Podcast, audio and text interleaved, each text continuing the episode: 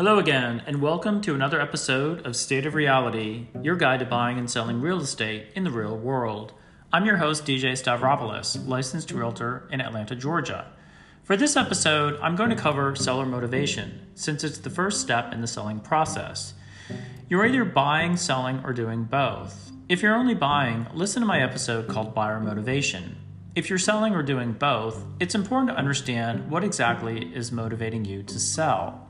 Most of us don't just wake up one day and decide to sell. Something outside you happens that you react to, or something inside you grows to the point that you decide it's time to go. As a homeowner, at some point, you'll start thinking about selling your home, why you want to do that, and where you want to go next.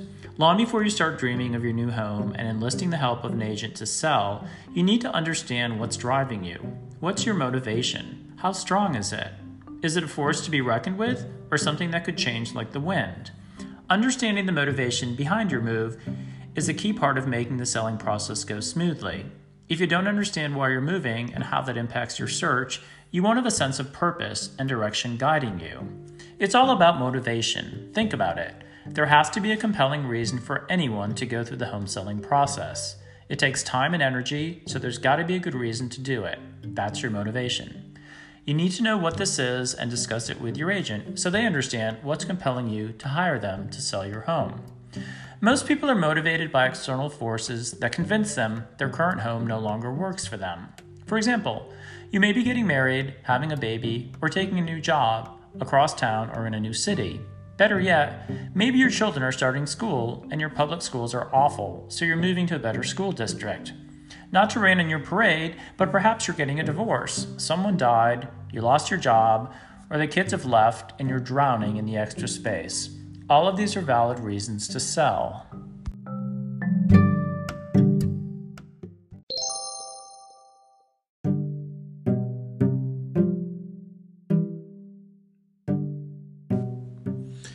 Let me simplify the message so it's crystal clear. You are either being pushed or pulled to sell your home. In other words, either something external is causing you to sell your home, I call this a push, or else the grass is simply greener somewhere else, I call this a pull. Think of a push as something outside your control that's forcing you to move. Think of a pull as the opposite. It's completely optional and within your control. You don't have to move, but there's something more attractive that you're reaching for. You may think your situation is a little bit of both of these, but one of them happened first, and that's your true motivation. One type is much more common and stronger. Can you guess which? It's the push scenario. Most of us don't have the luxury of just wanting to move and making it happen. It's much more common for an external push to get us going. Examples I have a new job in a new city that starts in two months. I'm getting married next spring, and we want to be settled in our new home before then or we're having a baby and don't want to be giving them baths in our kitchen sink. The pull motivation can still be strong, but the world isn't going to end if you don't move. This motivation comes from within. It just feels like it's time to move on. I've never had an external force like a layoff, divorce, or getting a dog make me move, so I can't speak from personal experience. But I've had many clients in this situation and understand how it clearly drives their actions. Instead, my motivation has always been internal.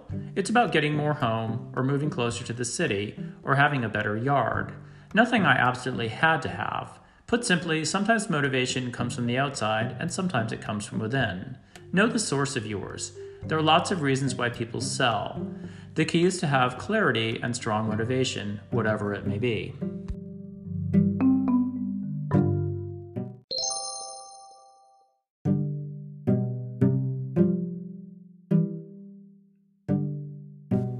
Let's assume your motivation is external. You don't want to be the never closing seller who keeps hoping for a better offer with better terms so they can boast about how much they made on the sale of their home.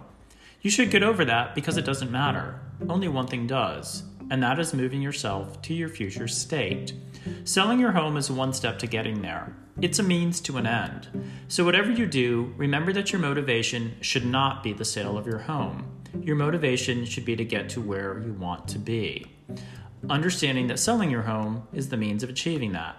Think of it this way if your home fetches $5,000 less than you wanted, are we going to renege on accepting that job offer? No. Are we going to not enroll your children in the fantastic schools in the neighborhood you're moving to? No. Are you going to be upset that you're getting the house of your dreams? No. Are you going to pull your home off the market and forget about why you were moving in the first place? Probably not. This should make more sense now. You have a future state you're trying to get to, and that should be your motivation for selling. Now let's assume your motivation is internal. In this scenario, you don't really have to move. You just want to move. So you're more likely to focus only on the sale of your home because, hey, if you get a great offer, you'll be happy. But if you don't, no big deal. You'll just take it off the market and stay put. See the difference here? There is nothing outside of your control really pushing you to sell, so your motivation is weaker, and you may even be on the fence about whether you'll actually go through with it. Somehow, the work you've done to prepare your home to sell and the offers you're getting, or not getting, are making you question why you even decided to do this. And in the end, whatever motivation you thought you had for selling is greatly outweighed by the reality that the profit you expected might not materialize. And then what if your house sells and you're forced to buy another house to move into that you don't really love because you have no place to go and time is running out? So you get scared and angry and frustrated because you thought your house would sell for a certain amount in a certain time frame, and that is not what's happening. You pull the plug. And all that work you and your agent put into this amounts to absolutely nothing. Do you see how these two scenarios differ? With external motivation, you want to get somewhere, and selling your home moves you in that direction. With internal motivation, you don't need to get anywhere, and so selling your home becomes an end to itself. Internal motivations can create strong external motivations.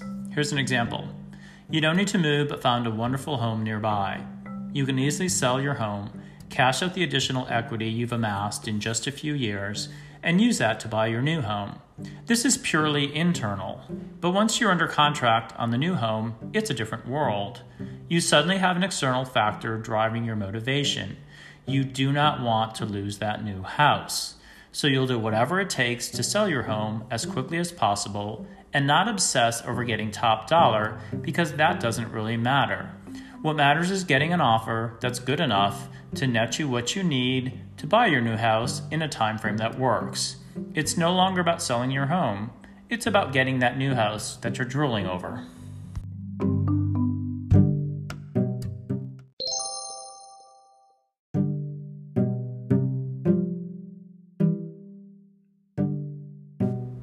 Me talk a bit about investors since their motivation for selling is different. I described them a bit in my episode on buyer motivation, but I'll repeat it here because it's relevant.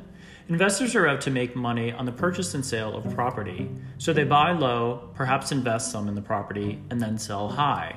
In fact, as high as possible in order to maximize their profit. It's a for profit business.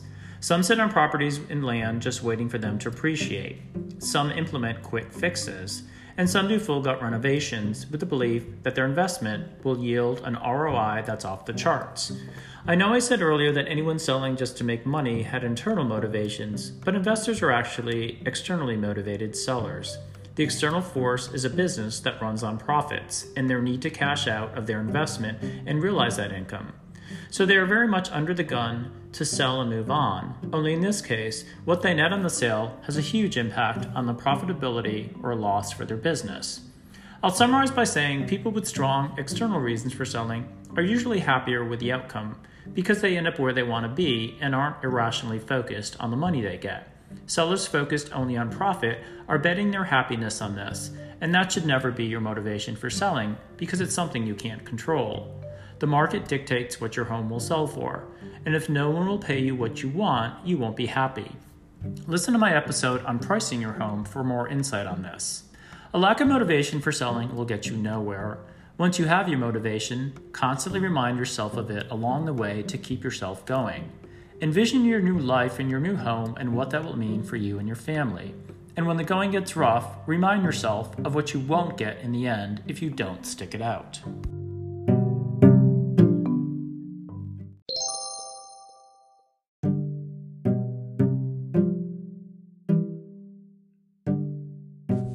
It's time for a reality check, and I'm just going to say it out loud. Selling a home can be a huge pain in the keister. I think that's Polish for ass, but I'll need Sarah to confirm that. It is nothing like buying a home, which is pure sunshine and lollipops. Selling is more like when Dorothy woke up in Munchkin Land in The Wizard of Oz. There was a good witch and a bad witch and other odd characters she came across who were all trying to help her get somewhere, but it wasn't easy and took brains, courage, and a big heart. Prepare yourself mentally and emotionally for a roller coaster ride. There may be ups and downs, and your stress level will rise and fall, but in the end, it should all be worth it. Your agent's job is to help prepare you for this by openly and honestly telling you everything you need to know so you're not surprised. The more you know in advance, the less surprised you'll be. Instead of saying, What the heck? you'll be saying to yourself at every twist and turn, Oh, yeah, we talked about this situation and what we do if it happened, and now it's happening, so here we go. We've discussed and thought it through and know exactly what to do. Of course, not every home sells, so you have to prepare yourself for that as well. Talk with your agent through all the possible scenarios so you've assessed the potential outcomes. What if your home doesn't sell? What if it doesn't sell for what you expected? What if it doesn't sell within the time frame you want it to? Should you list your home before you found a new one, or find a new one and then list your home? If you can't have an open and honest conversation about this, then you're really not ready to sell. The less you know and think about strategically in advance, the more likely the transaction will be a rocky road, like the Ben & Jerry's ice cream. I'll say it one more time for good measure. Successfully selling your home is a key step in getting where you're going. Always keep that in mind. Everything you do to support the sale of your home is tied to your underlying motivation for selling. In the end, remember that if you can't sell your home, you won't be going anywhere. Your home has to sell, and you need to do everything in your power to help and not hinder its sale. Preparing and pricing your home are the only two things you have control over, and I'll be devoting entire episodes to each of these to explain them in much more detail.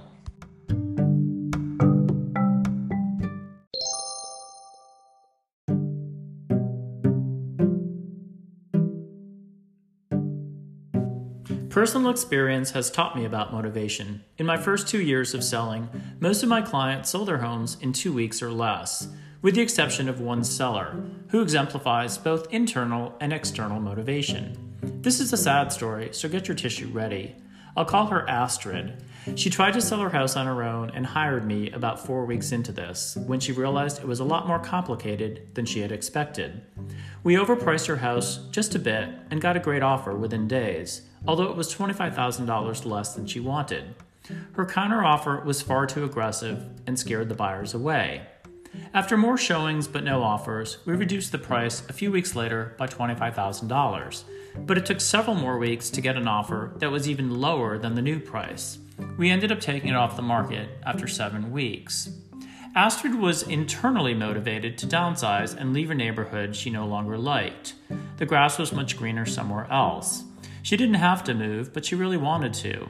She was also under contract on a brand new townhouse, and the builder had even extended her time frame to enable her to sell her house. So, as I described earlier, she now had a compelling external motivation to focus on, and that was to not lose the townhouse of her dreams.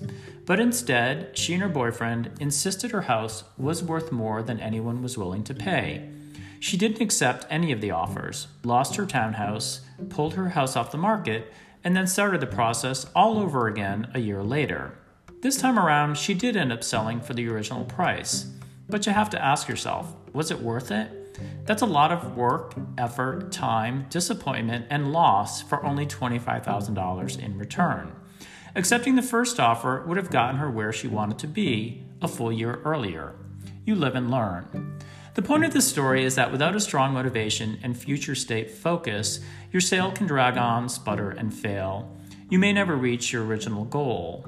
The unmotivated seller can be a wild card for whom any definitive outcome is questionable. So keep this in mind when you hire an agent and be open and honest about your intentions. They will be fishing for clues of strong motivation or lack thereof and may choose to not take you on as a client if they sense you're not motivated enough. Their job is difficult, and motivating you to sell isn't at the top of their list. Remember that they'll be spending time and money to sell your home, and if you back out, it's a loss for both of you. If they do choose to work with you, they'll know what's coming and not set unrealistic expectations. But it will definitely feel like a battle if you're not on the same page and are more interested in getting a specific price for your home versus selling it so you can move on. I didn't know it at the time, but Astrid didn't really want that new townhouse. Long story short, Be motivated to sell your home. Keep your eye on the prize and do everything you can to help your agent sell your house so that you can leave it behind and start your next chapter. That should be the strongest motivation there is.